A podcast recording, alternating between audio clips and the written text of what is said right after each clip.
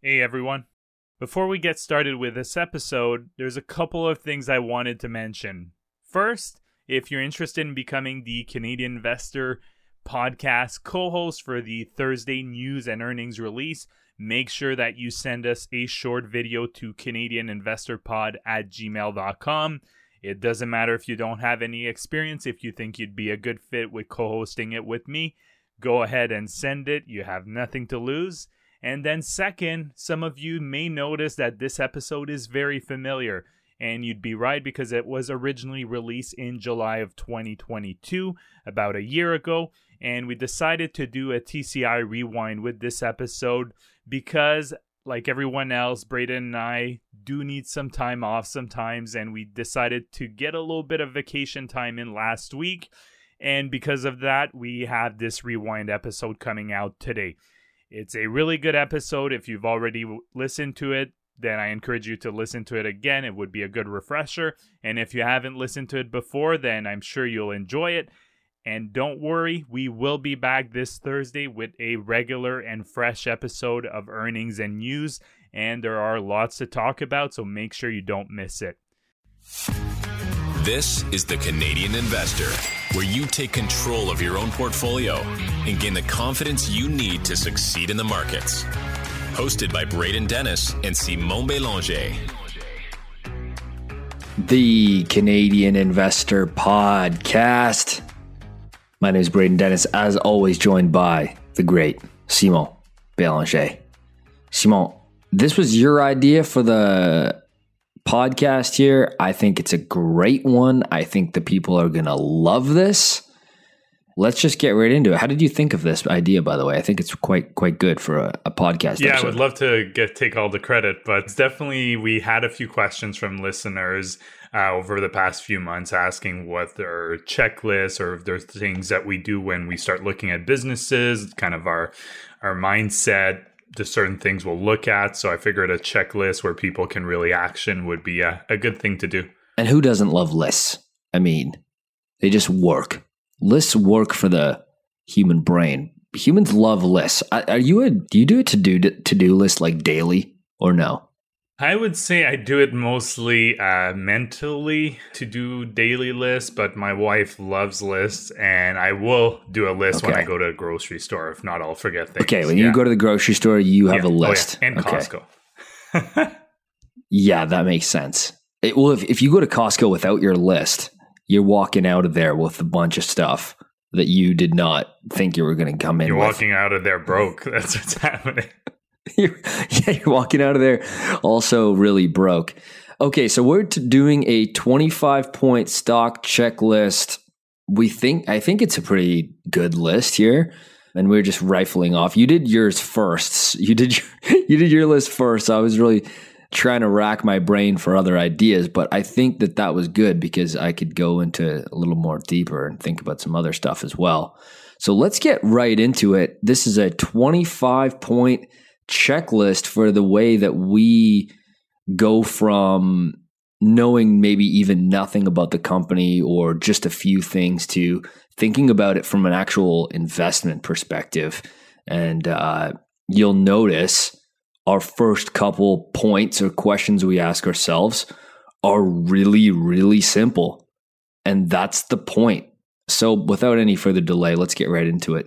Take us away with number one. Yeah. And that's a great point because you want to not waste time with some of the later points we'll have if it doesn't meet the earlier requirements. So the first point here is understanding the company and its businesses. You should be able to explain the business to almost anyone in a few minutes. If you're not able to do that, then you need to learn more about the business. There are some easy ways to do that. You can go to their website and look at their products and services. You can go to their annual reports, the management discussion and analysis, CEO letters to shareholders, and investor presentations. Read from industry experts who know the business well. This could be an analyst, but it could also be someone that you might know that uses their products and services. For me, a perfect example for that is if I were to invest in cybersecurity. I know a few people in that field, so I would definitely try to pick their brains for some of the major players and just get their opinions on it, because it's a space that I don't know extremely well. They've used it. They're the experts. They'll be able to tell me whether they think a product is good or not. And then another way here is just going on third-party sites to learn more about it. This could be as simple as YouTube, some online newspapers, industry-specific site. Stratosphere will have some news and sometimes even a full-on breakdown of the business, or even a site like Wikipedia just to get a high overview of what the business is. Just some of those even simple sites like Wikipedia for just like a story about how the founders started working on the problem that they ran into. I don't know if it's that me, just the nerd, but I want to know the why as well. So I like figuring out what the story is behind it. But yeah, Stratosphere has not only the financial data, but news and write-ups on a lot of these companies too. So that's a good resource as well. Yeah, that's good. I mean, this is so critical, right? Like understanding the business, right? Because so my mom manages her own investment portfolio now. I think she's been doing it for 5+ years-ish, okay? And of course, you can imagine she gets a lot of her information from me. And I just don't like giving, even my mother, I love you, but I don't like giving people like stock tips or anything, because a perfect example is, sorry to throw her under the bus, love you, Mom, is she's like, my one of my stocks I own that you like, Roper Technologies is down. What's going on with Roper Technologies? And I'm like, this is the problem. You don't know what Roper Technologies does or is. Like, you have no idea. And this is a big problem to do to an own individual securities and not know what they do. And she knows about what all the other companies do, and she's actually a really good investor, but that's just one that she probably shouldn't own, even though I think it's a great business, because she doesn't know what it does. Like, this is so critical. I see it all the time. The amount of people who manage their own portfolio, own stocks of companies they don't even know what they do. This is a critical fundamental flaw. That's why it's number one. Yeah. Yeah. It's a critical fundamental flaw. And so, okay, so this one goes across the board, but there's lots of different ways to succeed in the markets. I think you and I have a pretty similar style. So this is just our list. It's not the list for everyone, but I think it's a pretty good list. Yeah, and people could even like modify it a bit, right? With something that suits their style a bit more, or the type of businesses, you know. You can use a lot of this stuff even if you're investing. The risk tolerance. Yeah, risk tolerance, yeah. Or if you're investing even in companies that rely on commodities, like that's not something we do, but you could modify that to suit those needs too. All right, number 2. Is this company obviously durable and obviously great? Now, this is completely unscientific and perhaps immeasurable. Maybe we can go through some examples. But again, we are still in discovery mode here of figuring out if we want to own the company. Very simple questions. Questions like this that will give you very surface level analysis that will help you think about the actual business. We haven't got into the valuation yet. We haven't gone into anything like that. We haven't gone into the growth, the prospects, like who runs the thing, all that stuff. It is the company obviously durable, and is it obviously great? Let's think of an example like Autodesk. Okay, Autodesk is the software company that is best known for AutoCAD and Revit, which is software, computer-aided design software for architecture, engineers, construction market. And the market relies and uses heavily with deep competitive advantages in those verticals. Like if you are in this field, you rely, or your company directly relies on the technology stack that they have created. You know, the company has 90% gross margins. The moat is incredible. Everyone just kind of innovates on top of the software stack. Like, putting valuation aside, punt that conversation to the side. This is obviously a great business that is very durable. You know, this software has been around since the 80s. And just, again, this is so simple and basic. Is it obviously great? And if it's not obviously great, then I think time to keep moving on. Yeah, for one that comes to mind for me for that test would be Lululemon. I know you're not into investing into fashion all that much, but Lululemon, I mean, like 10 years ago, people, you know, women were loving their Lululemon pants or yoga pants, and you've had some big players try and enter and compete with them. Men were loving those pants too. Men were as well, but that's true. But it's like essentially we're what, like 10 years later, and they still love those pants. And now they even are getting into the men's market, actually doing a quite good job about it. And that's an obvious example because they're still charging, you know, a pretty penny for those clothing, whether it's pants or shirts or whatever it is. And people are still lining up to buy it. Yes, people, the consumers recognize that it's obviously great, and the business, the results speak for themselves. All right. So my next one, you're number three here. Yeah, go for it. What is the sector or industry outlook? So this might be a no-brainer to a lot of people, but I think it's an important question to ask. If you think of one that doesn't have a great outlook, and I'll just pick on tobacco here, well, there's probably not much growth in terms of the overall industry in the next decade, for example. Doesn't mean that it won't be a good investment. It could potentially be a great value play for some people that would like to invest in tobacco companies. But I can say with a lot of certainty here that the tobacco industry will not be 10 times bigger than what it is today. So the total addressable market, or TAM, won't be 10x of what it is today. And I feel pretty safe saying that in 10 years from now, that won't be the case. Or even just larger than it is. Well, I would take the side of that it'll be just overall smaller in general. Yeah, exactly. I think that's a pretty safe bet, but I wanted to just, as an obvious example, that was one I was thinking about. Yeah, I think that's good. And I discussed something very similar, kind of the opposite side of this, in one of my points coming up. All right, number 4 here from me is, what happens if this business just didn't exist? What happens if tomorrow this company doesn't exist? Do their customers break down into complete chaos? Because this really speaks to durability and switching costs. What if Visa or MasterCard, I'm going to say them together because they're a duopoly, what if they just didn't exist like right now? What would happen, dude? It would be like our society would shut down entirely for a hot second until we figured out something else. Yeah. Right. There would be other options, but they would take some time to implement. That's for sure. Yeah. Right. Let's think of another example. ASML, ticker ASML, the 180 billion used to be more billion in market cap, manufacturer of EUV lithography machines, which is extreme ultraviolet lithography machines. Doesn't matter. I don't need to get into the tech. They have a monopoly and complete stranglehold, bottleneck on the semiconductor industry. No more chips, no more manufacturing of foundry capacity comes online without ASML. And so they create a complete bottleneck in the entire industry. And they have a monopoly on it, and the technology is extremely complex. There's over 100,000 parts that go into it.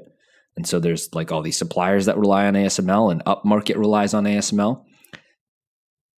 We've seen what happens when there are shortages of semiconductors. Everyone and their dog hears about it, okay? If ASML just, their entire backlog, just they said, nope, we're not fulfilling any more of them, it would be chaos, like legitimately chaos, versus to challenge like your Lululemon thing, which is, yes, I think that they are obviously great for selling clothes, but if they disappeared, well, for me, it would suck, but like, and for you, it would suck. And my style that I don't really have personally would go away. It would be crushed, but I can pivot pretty easily, right? There's not a lot of switching costs there. And so there's two sides to that coin here. And with clothing, I kind of always say, if that didn't exist, there'd be other options. Customers would just there'd be, you know, immediate option, right? Like compared to something that's deeply embedded into the way we live. Yeah. One that comes to mind that would be pretty devastating for the Canadian economy would be any two of the railroads, right? Whether it's CP or CNR. Totally. I can guarantee you we're going into recession. If that happens, 100% recession. Yeah.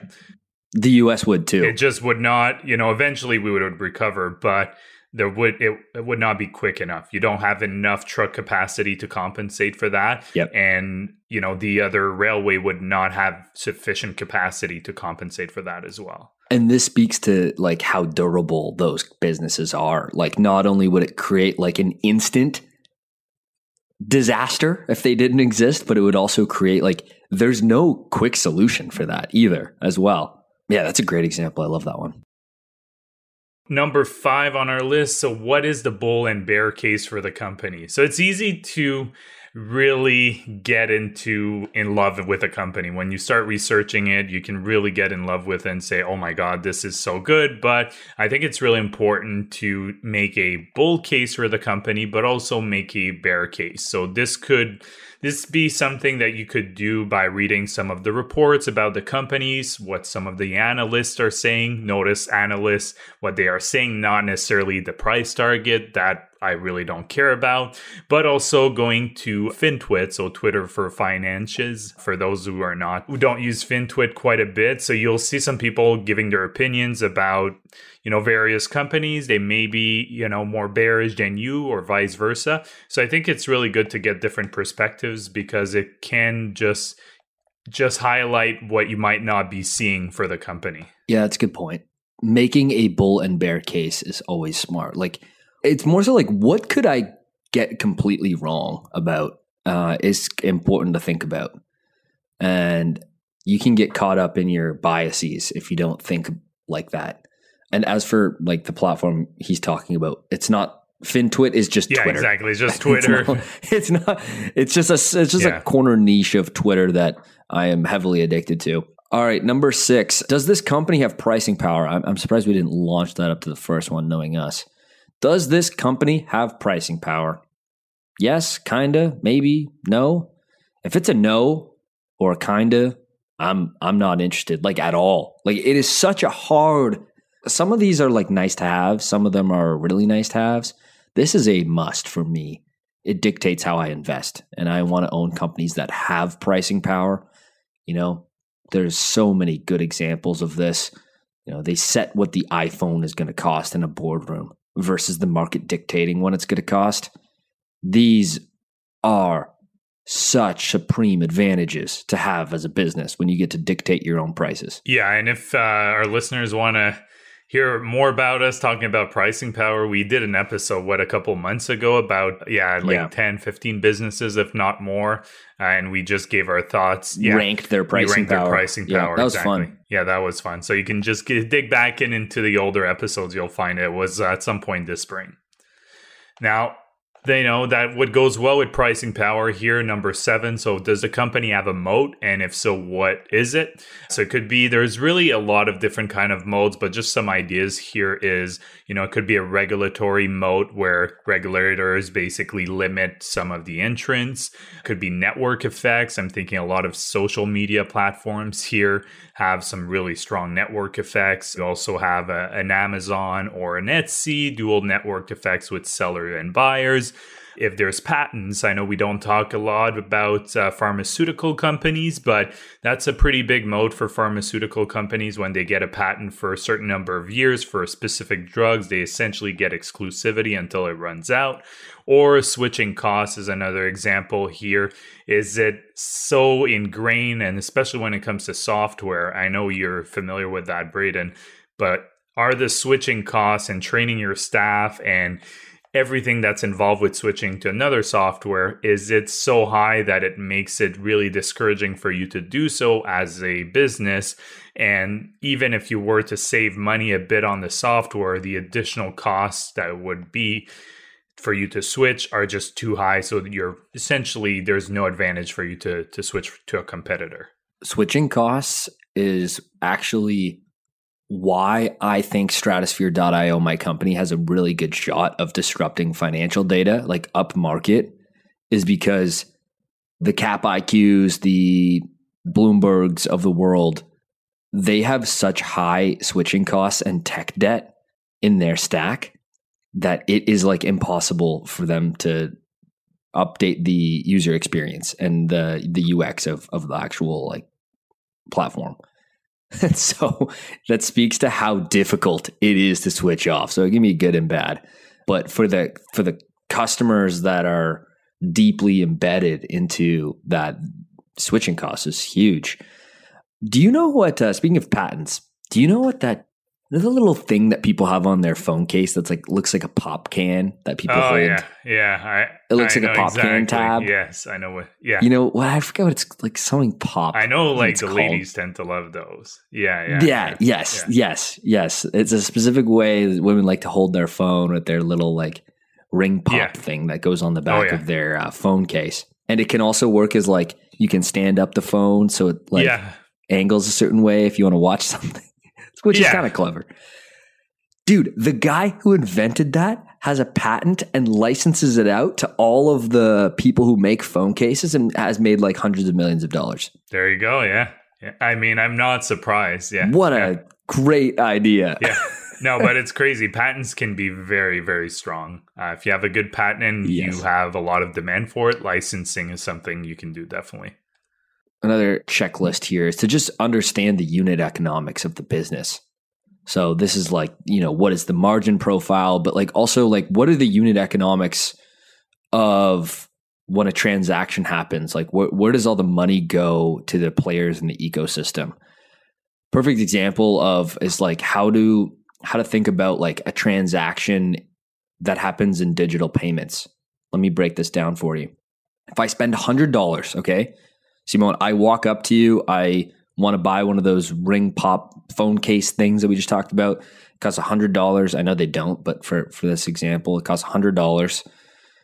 You would take about 98% of that. So you would collect $98 as the one who sells the ring pop thing.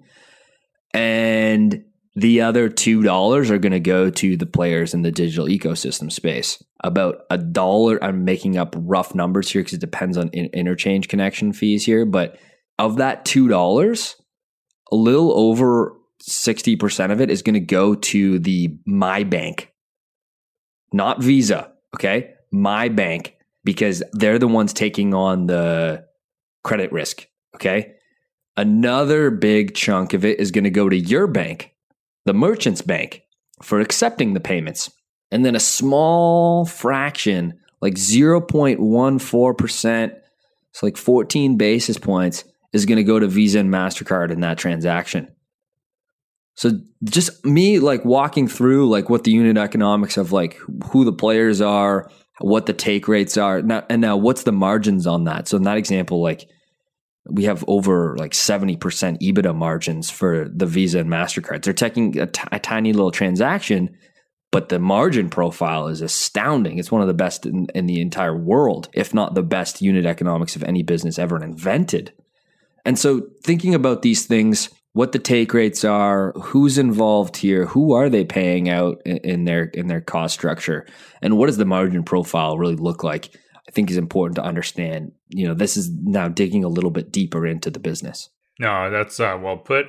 Now, the next one, who are its competitors? And I would even add, who are its potential future competitors as well? So if you have a business, you want to understand, first of all, who are they competing against right now? But if you have a high growth type of product that could be very high growth or industry that's really high growth, you have to keep in mind what type of companies and what kind of resources that would be backing those companies that may come in. Something to, I didn't really put an example here, but I think definitely one that comes to mind, that's just one that I own, is Teladoc, right? So the competitive landscape has really changed over the past 3-4 years for Teladoc. There used to be, it was very fragmented. Now it's consolidating a bit more. There's still some competitors in place. There's some new smaller players as well kind of joining in, but it's important just to know who those competitors are. And again, obviously understanding the unit economics, like you just mentioned, of that business to make better sense of it. But just understanding who those competitors are, it's really important because it'll tell you whether the company could face some headwinds down the line. Yeah, and you can start to see how these things are related, because if the competition is heavy, is it going to eat away at the margin profile of the business? Like, are the economics of the unit economics at risk? Like, are they going to compete away on price? That's obviously not ideal. I have one here, which is just like, are they the highest quality business in their category? And they don't have to be, but I like player number 1 or 2 in terms of quality, because we're trying to own things for a long time and let them compound. And if you're just playing around with the kind of like maybe lower valuation, lower quality names in the space, I think that that's a bad way to go overall. A perfect example of that is like you have Canadian tech serial acquirers of technology companies, Constellation Software or Enghouse. Okay. Constellation Software is clearly a much better run company, in my opinion. I could go on and on, but I think it's pretty obvious.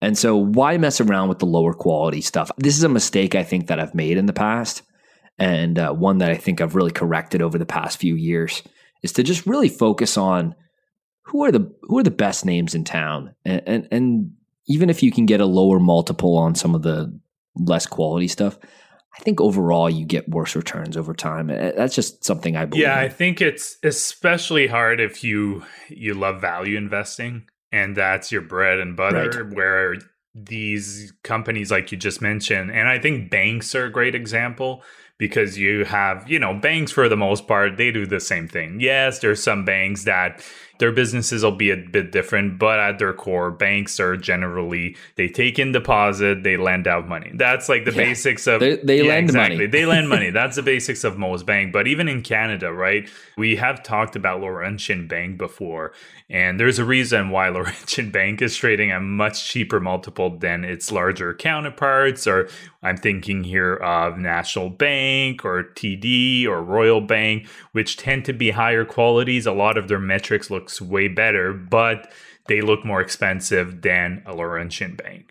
And from a deep value or value investing perspective, people may be tempted to invest in Laurentian Bank, but you have to be really careful because it does not have a great track record for shareholders compared to the other banks.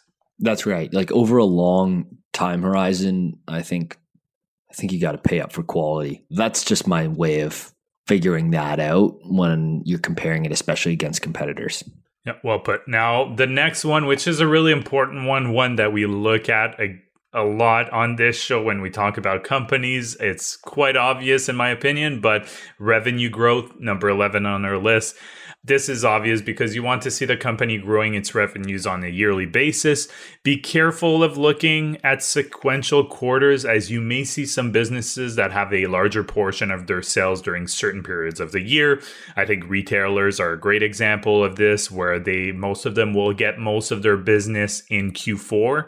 And actually, some of them, it's the opposite, right? Q1, Q2, if you're thinking of Home Depot and Lowe's, will be usually their best quarters, because that's when people are doing outside work, repairing the house, maintenance, landscaping, and all of that. Compounders will tend to have consistent revenue growth. And although I would be tempted to say stay away from any company that isn't consistently growing, I think the pandemic has shape that judgment a little bit for me, just because you have to use your judgment a little bit here. For example, we saw some great businesses that saw revenues decline in 2020 because of the pandemic, only to bounce back higher in 2021 compared to 2019. So I think you still have to, it's not a hard set rule for me. It's a pretty close to a hard set rule. There has to be a really good reason. But I think the pandemic, that Black Swan event, I think changed my view a little bit on revenue growth. Totally. And this is like almost number 1 for me in terms of like the checklist, which is, can this company have more sales? Will this company have more revenue in 10 years or 5 years than they do today? And if I can't easily answer that question, I'm just so far gone out of even looking at any other checklist item here today is just not worth it for me, because I want to invest in companies that can grow their sales over time and then also trickle that down into the free cash flow line item over time. Like, it's just so fundamental to invest in businesses that are going to be better tomorrow than they are today.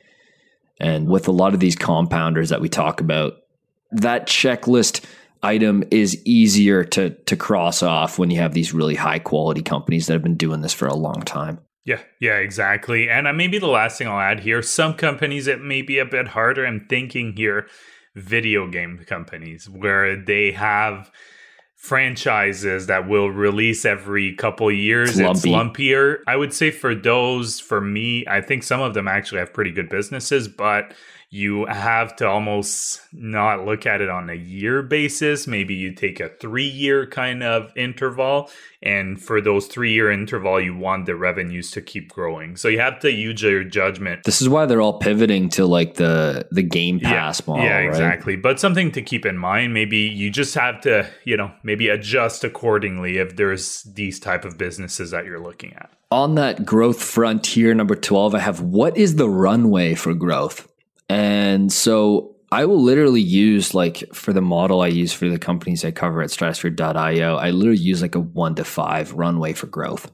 Let's use some examples here. A company in cybersecurity has a long runway for growth. So like a 5 out of 5. A company like Netflix, maybe only a 3 or 4. You're pretty generous there. at generous, right? Like probably like a 3, right? It's like they have a runway for growth, but they are hitting saturation in terms of like, they're not early stages of capturing. And they'll have to consumers. Execute quite well too for that growth. Yes. Yeah. But it's not like a 1. Yeah, it's not a 1 or a 0 because there's still a lot of like the world that doesn't have connection to just internet infrastructure in general. So there is a tailwind for them to keep growing on a global basis. And then like to go back to your like railway example, you're not going to see product move on rail explode over the next decade, right? Like it'll continue to compound and be a good business, but it's not going to be a 5, right? It's going to be like probably a 1 if that. And so I like to look at that runway for growth and more so just to manage expectations. And if my expectations are not being met, then to revisit my thesis.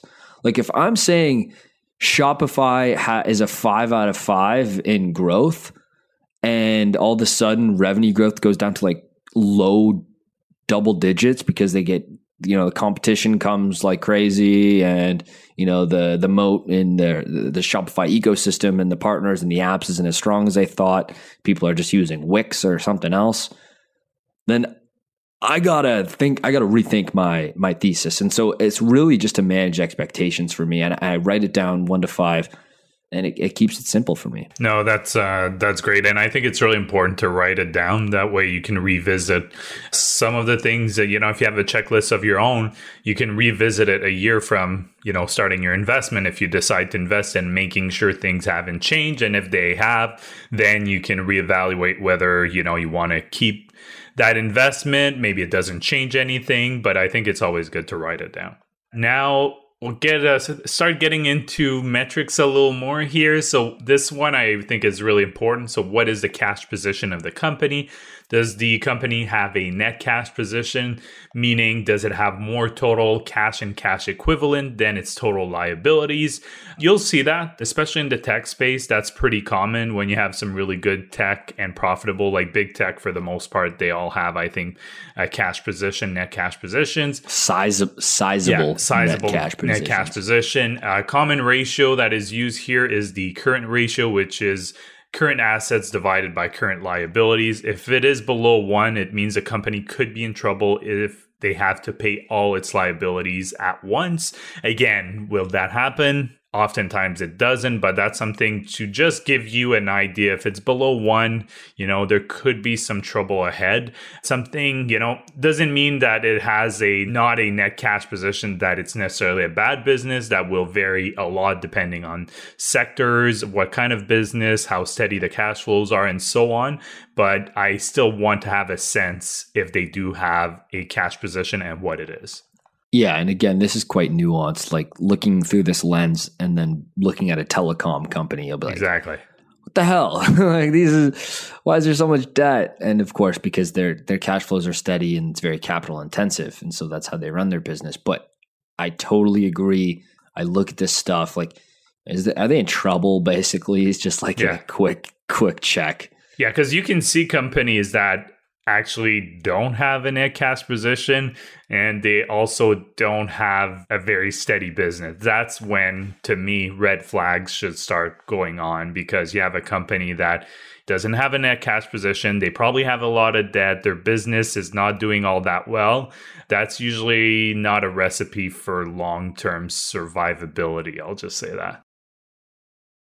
Okay, so I got one here that, you know, is kind of connected to some stuff we've talked about, especially with growth and the competitive landscape. But is the business underpinned by a secular growth trend? And this is like kind of the opposite of what you were talking about with the tobacco space, right? Where you're saying like, does the total addressable market of tobacco is probably in structural decline. It's been in structural decline for a while now. Is there a catalyst that reverses that? Probably not. Like, maybe there is that, I don't know. But if I was a betting man, I'm saying that, you know, it's in structural decline. A secular growth trend driving the business is the opposite. It is in structural liftoff. Perfect example is of like the hyperscaler cloud giants. There is huge demand for companies moving their digital infrastructure from private clouds to public clouds or a hybrid cloud approach. The workloads that still exist on a private cloud, is massive. And so there is a huge driver over time from a cost perspective, from a security, from a deployment, from a speed and latency perspective, to move your digital infrastructure to a public cloud or hybrid cloud solution. This is a perfect secular growth trend to get behind. It makes investing easier. It makes it a lot easier. And this doesn't mean hopping on some BS electric vehicle, green, what's a perfect example? Beyond meat junk secular trend that is unproven. It does not mean jumping on those trends, because you can get caught up at buying some like overpriced junk. Secular growth is not real secular growth. Yeah, trends. Exactly. Not to be confused with hype, I would say.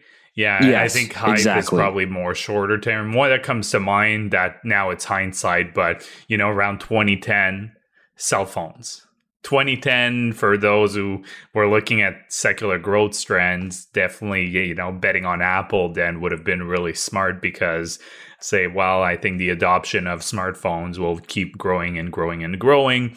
And clearly it happened in that decade after that. But I feel like I have pushed back on that a little bit, because I feel like that's more bet on Apple and the iPhone, because there was a lot of smartphones that went to zero. Yeah, I guess so. It's more betting on the right horse, but it was still a secular trend, I would say. It was probably totally a secular trend. I think just betting on the right horse, which was Apple at the time. That's right. I'll just go back and put my whole life savings. Yeah, 2020. Where were you to tell me to do that? Yeah, where were you to tell me to do that? Now, next one. So getting back a little bit to metrics here. So how much debt does the company have? So this is becoming definitely more and more important, in my view, now that interest rates are rising. What is the interest rate on the debt, and when is it coming due? Is it fixed? Is it variable? These are all things that you'll be able to find in the annual report or the financial or the quarterly reports when it's released by the company. Is the company easily capable of paying the interest on its loans? So you can get a good sense of where they stand by looking at the interest coverage ratio compared to its peers. I think it's really important here because, like you mentioned earlier, it'll be very different whether a company like Apple, which Apple does have debt on the balance sheet, but they use it more because they can get really cheap debt. So it's an easy way for them, and they could repay it all if they wanted in a blink of an eye. Or versus a utility, it's going to be very different. So you want to make sure you compare, you know, apples to apples and not apples to oranges. And no pun intended with Apple, I just realized. But and that will usually, the way I like to look at it is the interest coverage ratio is looking at the EBIT or EBITDA divided by the expense. So that'll give you an idea. Again, I don't have an exact ratio for people. It will vary from sector to sector, but you definitely want it to be covered at least a few times, if not more, because then that'll show that, yes, they do have some breathing room compared to that interest expense. And all of these margins are really easy to get if you just go to stratosphere.io and type in the company. Like, I'm literally on Google right here. I go to interest coverage and I can see it over time. I can even see what their interest expenses are over time. So for Google here in 2021, their interest expense was $346 million and their interest coverage was well covered. What is it? It's in the hundreds. Oh, yeah. Okay. I was like high double digits, but single digit is not. This is an outlier. Yeah, this is exactly. A company that is cash rich. Yeah, like you, if you look at utilities, I haven't looked at utilities recently, but I think, you know, 4 or 5 might be pretty common there around that. I'm just going on memory here, but that sounds about right. So, you know, if you don't see 100 times cover, it's not the end of the world, but just maybe a bad example. Yeah, just make sure that they do have some breathing room and there's no hard set number. Again, comparing with peers will give you a pretty good idea of what, you know, the ones with the best coverage is. And then if the company you're looking at, if it's much lower than that, that could give you a good indicator right there. Here's Fortis, which is FTS, typed it on stratosphere.io. I got the last 10 years and, you know, it hovers around 3 to 4.5, basically. So it was pretty close for this utility. Yeah. Yeah. That's pretty good for utility, actually, I think. All right. Where are we here? What number are we on, Simon? I was just on 16, just on management. 16. Here we go. Management. So I don't have really items defined here, but I think it's important to at least consider in this checklist is just management in total, like as a whole, which is some questions you can ask yourself, which are like, is management a revolving door? If the business is still run by its founder, which is great. I love that. I love when public companies are still run by their founder for as an investor. But is that handoff a concern, right? We've seen lots of handoffs go poorly. Another question is like, do they hit their targets? And I think this goes into your next one, which is just getting a feel for them on the conference calls. It's pretty easy to do.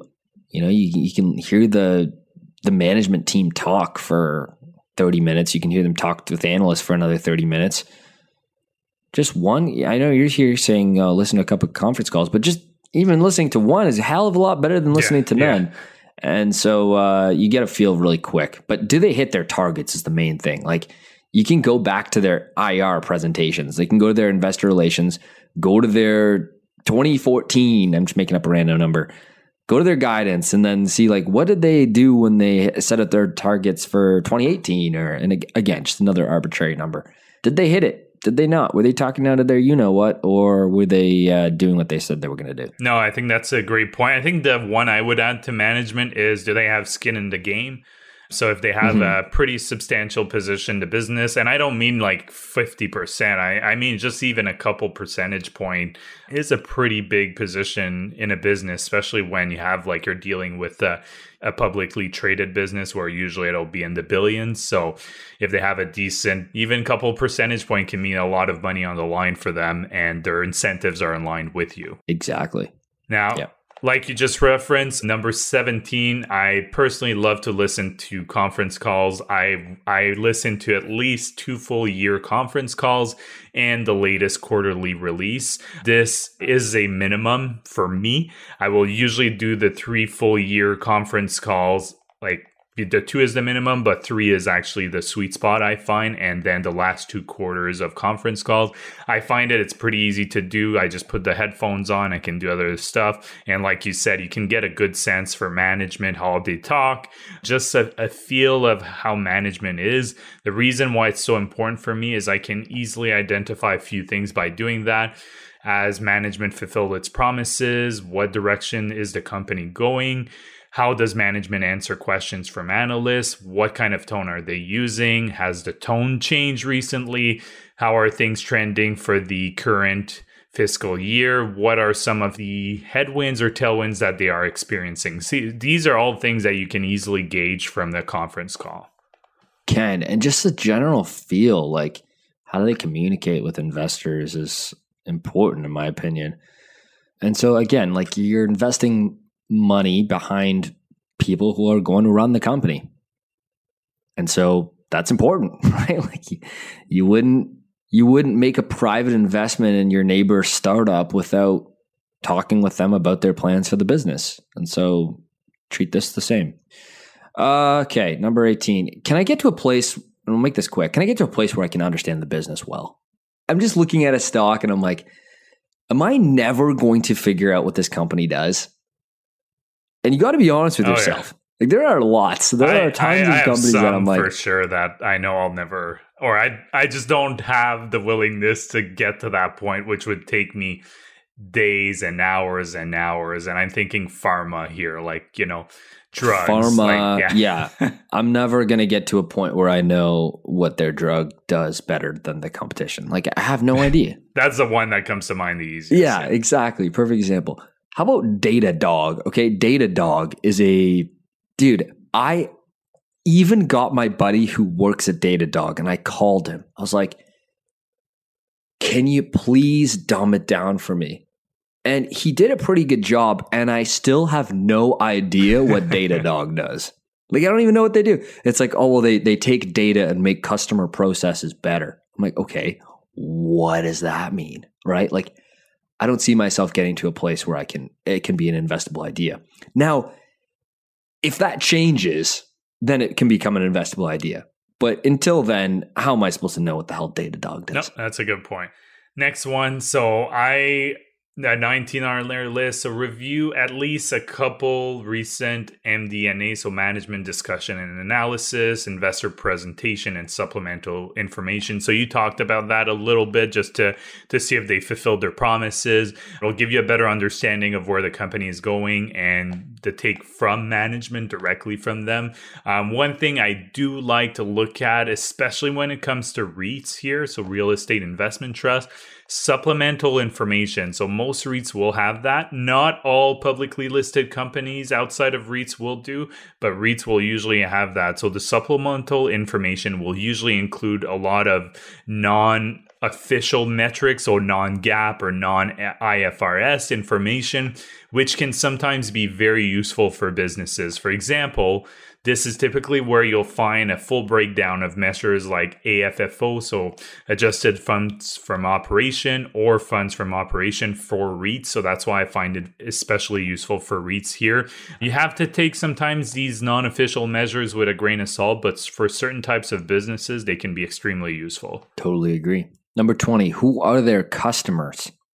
I don't need a complete list. Like, I don't need to know all 17,000 of CrowdStrike's enterprise customers, but I need to know, like, do they have supreme concentration risk? Are their customers like pretty high quality? A prime example of what you were just talking about, real estate investment trusts, REITs, is looking at their tenant mix, right? Like, this is a perfect example. If you are a retail REIT and every property you have has an anchor tenant like Walmart in your plazas, that's going to be good than being anchored by some random SMB or like a bunch of small like strip mall. What is that? No, it's just you're saying that, and I know there were some REITs, especially mall REITs in the US, that struggled a lot because their anchor was Sears. Yeah, okay. So it could be, you have to make sure the anchor tenant is a good one. No, that's what I mean. It's like Walmart. Yeah, exactly. Right? Like Walmart's my example here. And That's why I was concerned. No. It was just like this. Did something happen with Walmart? No, Sears came to mind, and that's kind of the other side of it. That's what I meant. Yeah. Okay, got that. Yeah. No, exactly. Which doubles down on my point. If your anchor tenants, Sears across the board, I'm a bit concerned if they go bankrupt and all of a sudden every single property you have is anchored by some bankrupt retailer. That's a concern. Yeah. For our younger listeners, you can Google what Sears is. It wasn't that long ago, was it? The last one's in Canada. It's been a while. It's been like, it was pre-pandemic for sure. So if we have people, Do you remember Sears on their last breath of fresh air? They were like, actually, it wasn't even fresh air. They were like, oh yeah, like going down. They closed that in Canada before the US. Yeah. And they had a big rebrand. They changed the logo to like black with like a little Canadian logo for the Canadian stores. They always had that Canadian logo, but they put it back and they tried to make it modern. And they had this marketing plan called What the Sears, WTS. And it was the worst marketing campaign I have ever seen in my entire life. And that was the absolute last ditch effort. It was terrible, and then they went down. But do you remember What the Sears? No, I don't. That's how good it was. WTS. Well, you look that up. I'll keep on going. Yeah. They put it. I got some images here. They put it right on the front, and some of the entries in the mall, it'd be like Sears, and then I'd say below WTS ? What the Sears? Oh, yeah. Okay, so this one says it said see what the Sears is going on. So like you come inside. Okay, I see it. I mean, I can see what it was, but I've never seen. God, that's brutal. Right now, they deserve. So all every that to last, say, make sure the anchor tenant is not Sears. So that's now moving on to again a bit more metrics here. So has the company been consistently free cash flow positive? As a reminder, free cash flow is cash from operating activities minus capital expenditures. You'll find that in the cash flow statements. This is really important in my view because this shows the actual money that the business is generating with its operations. It's a great indicator to show if the business is sustainable or not. So keeping an eye on that. And ideally, you want the company to be free cash flow positive consistently and that number to actually go up over time. I couldn't agree more. I mean, it's the company actually producing real cash, right? Like that's it. It's an important thing to measure.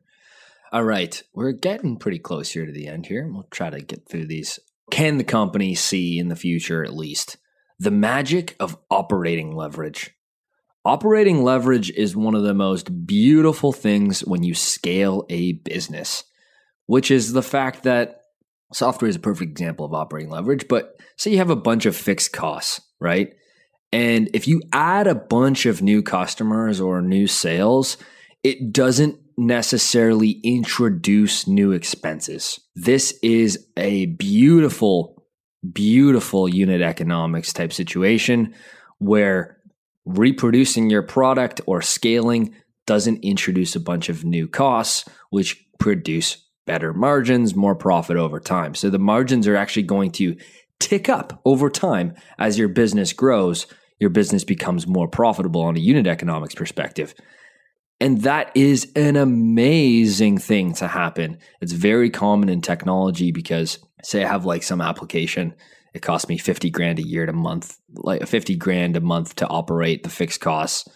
And each incremental customer I add does not change that cost structure.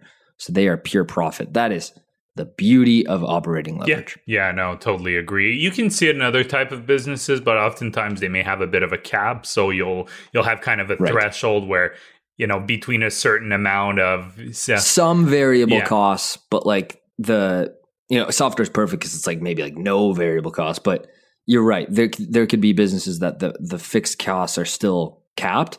And there's just like slight bit of variable costs that would also like I'm just thinking leverage. A movie theater, for example, where, if there's 3 people watching a movie or it's full, you may need a bit more staff. But aside from that, your rent, everything, the heat, everything that is necessary for, you know, running the theater, it won't change whether there's three people watching the movie or, you know, it's completely packed. Which has pros and cons. Yeah, no, exactly. Now, the next one, here's one that we've been talking about a bit more recently. It's always been on the radar for me, but how is the share count trending? So this will tell you if the share count has been staying stable, increasing, or decreasing. The biggest alarm bell here is if the share count has been rapidly increasing for a long period of time. It's especially common in tech companies just because they do a lot of stock-based compensation. But, you know, it's something you have to be wary of because that really means if they dilute more, you own less and less of the business over time if your actual share that you own stays intact because it's getting diluted more and more. If you see a share count going down, it probably means that they're buying back shares. So, it means they are buying back shares. To what extent, then you'll have to dig in a little bit more. They could be still doing stock-based compensation, but just buying back shares faster. But that's one that's important because there's unfortunately some companies where I don't have any that come to mind, but you see like basically share count increasing by like 10% every year. And it's been like that for like 10 years. Salesforce. Yeah, there you go. Which is, you know, at the end of the day, you have to make sure the value they're creating is outpacing the share count increase, but sometimes it can be really difficult to kind of pin that down. So something to keep in mind. Yeah, like Salesforce, example, where they've created tons of value, but the share count just keeps like, it looks like a nice revenue growth chart, but it's their share price. It's their share count. I don't like to see that. And the issue is if that value kind of slows down being created, but their share count and they keeps diluting. Exactly. That's where you can get into trouble, even though the business might be really good. Yeah. Totally. Yeah. And that's why it's useful to look at like free cash flow per share trending over time, right? Free cash flow per share over time is what drives value. And you can go to Stratosphere.io. You can find that metric because...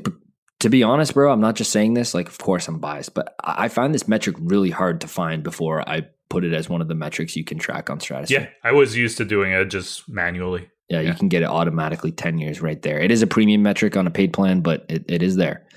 Okay, number 24. Here's where things get more into valuation for me, which is like, you want to buy great companies, don't overpay and do nothing, but I need to verify that it is at least, in my mind, a fair price.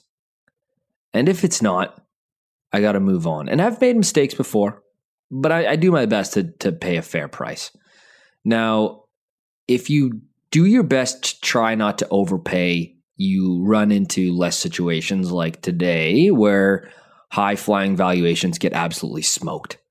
We've seen stocks, high-quality, what I would say good businesses, down like 80%, a lot of these technology names, because they were not at fair prices. It got insane.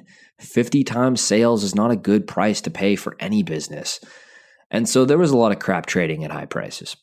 Tesla is a perfect example for me of, cool, I get the vision, I get the cars, Elon clearly is built different, but I cannot ever get the valuation. It made no sense to me. It never has. And there's so much built up expectation in the price all along the way that I don't know how you make money on it. Now, you've made money on it because of exceptional and way not normal, like outlier type execution. And so Tesla shareholders, I give you props. People who work there, I give you props. Exceptional execution on exceptional expectations. And so it traded at just $1 trillion in market cap just a few months ago. And if all of both thesis plays out, they dominate everything they say they're going to do. How do I make my money for the risk I'm taking on? Now, I've been very wrong about this company for this example, and I probably will continue to be. And that is perfectly okay. I couldn't wrap my head around the valuation in 2017. I still can't today. It doesn't mean that it's been the right call.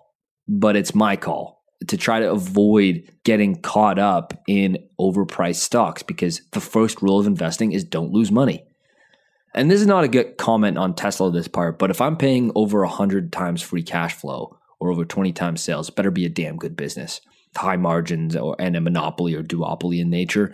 And now I have bought stocks that are way down that were like some software names that were over 20 times sales, like Unity comes to mind, and I've lost lots of money on it. And that was a mistake, but that's a really good business. Like, it's a really good business with secular trends behind it. It meets a lot of the other criteria. And it's not like I positioned my whole portfolio in those high price names. Like, I think if you look across all my names, it's somewhere between value investor and growth at a reasonable price, with a few like outliers that I'm taking big bets on, you know? So I gotta be convinced that it's at least somewhat of a fair price. Yeah, no, that's a good one. I'll keep going, because I think we're already over an hour. So I'm just making sure people enjoy our voices. Don't get tired of them. Now, can't use it all at once. Yeah, I get it. Exactly. Number 25 is the company returning capital to shareholder. If so, how? So this can be done through two main ways. So either a share buyback or dividend payment. If it is a share buyback, make sure that they have a track record of doing it at opportune times. The last thing you want to see is a company buying back its shares at the peak to only see the stock slash by 50% after that. If it's a dividend, then how long has a dividend been going? Has it increased over time? Is it sustainable? Does it give them sufficient room to reinvest in the business? These are all things to keep in mind. And I will say it, I've said it again, be wary of special dividends. They're not guaranteed. And if you factor that in thinking that it's reoccurring, you'll be disappointed, because it's special for a reason. It does not happen very often. I totally agree with that. Last one for me here on the list is, am I comfortable owning this company for at least 5 years? Ideally 10 plus. And this is really a key one for me in how I think about investing and how I think about entering a new position. Even if I'm in a situation, say I'm in a situation where I'm like, I'm not going to own this for that long because I'm going to buy some house in 3 years or whatever it is. Like, I'm just making up a random example. I still want to be comfortable with owning it for 10 plus years. It's the old Warren Buffett. You don't own a company for 10 minutes if you wouldn't own it for 10 years type of thing, right? And this completely changes the way you think about entering a position and thinking like a business owner, not a business trader. So I got to be comfortable with that. Yeah, totally agree. And we've been really consistent with that. But that does it for our list. I think it's a pretty good list that we drawn up. There are definitely other things that people can add in when they're doing their own checklist, but these are, I think, really good basics to get started. You'll see, and obviously that's the beauty of investing. There's a lot of gray area. So yeah. You have to use your judgment quite a bit. You know, as you've seen, if you've heard us talk, you know, a lot of these things, like, we don't have an exact number for you because it will vary. And that's the beauty of investing. You have to use your judgment as a whole. Simple, but not easy. Yeah. Thanks so much for listening, guys. This has been an awesome episode, the 25-point stock checklist that Simon and I think about when we are investing in companies. And I think it's a pretty good list. Of course, they don't have to fit every single one. That's pretty high demands. But it's something to think about and hopefully entertaining for you guys to listen to on the podcast. If you're new here, give us a rating on Apple Podcasts and subscribe, follow on the podcast listener. It really helps us and helps you get up to date with what we're putting out. I like Spotify's new thing where if you go to your music and you go to new episodes, and it shows all the podcasts that you're subscribed to and if they put anything out. So that's a perfect example of why you'd want to be following or subscribed to the show. If you have not checked out Stratosphere, stratosphere.io is a good place to find all of this quantitative data and metrics for this checklist. And believe me, I put in the features here very specific to these types of questions, to be able to answer these types of questions, to make the process easier. Because if you're looking for this stuff and it's taking you a while, that's not going to be very fun. So go to stratosphere.io, check it out. Podcast listeners get 15% off some of the premium metrics for the personal plan with code TCI. Thanks so much for listening. We'll see you in a few days. Bye-bye. The Canadian Investor Podcast should not be taken as investment or financial advice. Brayden and Simon may own securities or assets mentioned on this podcast. Always make sure to do your own research and due diligence before making investment or financial decisions.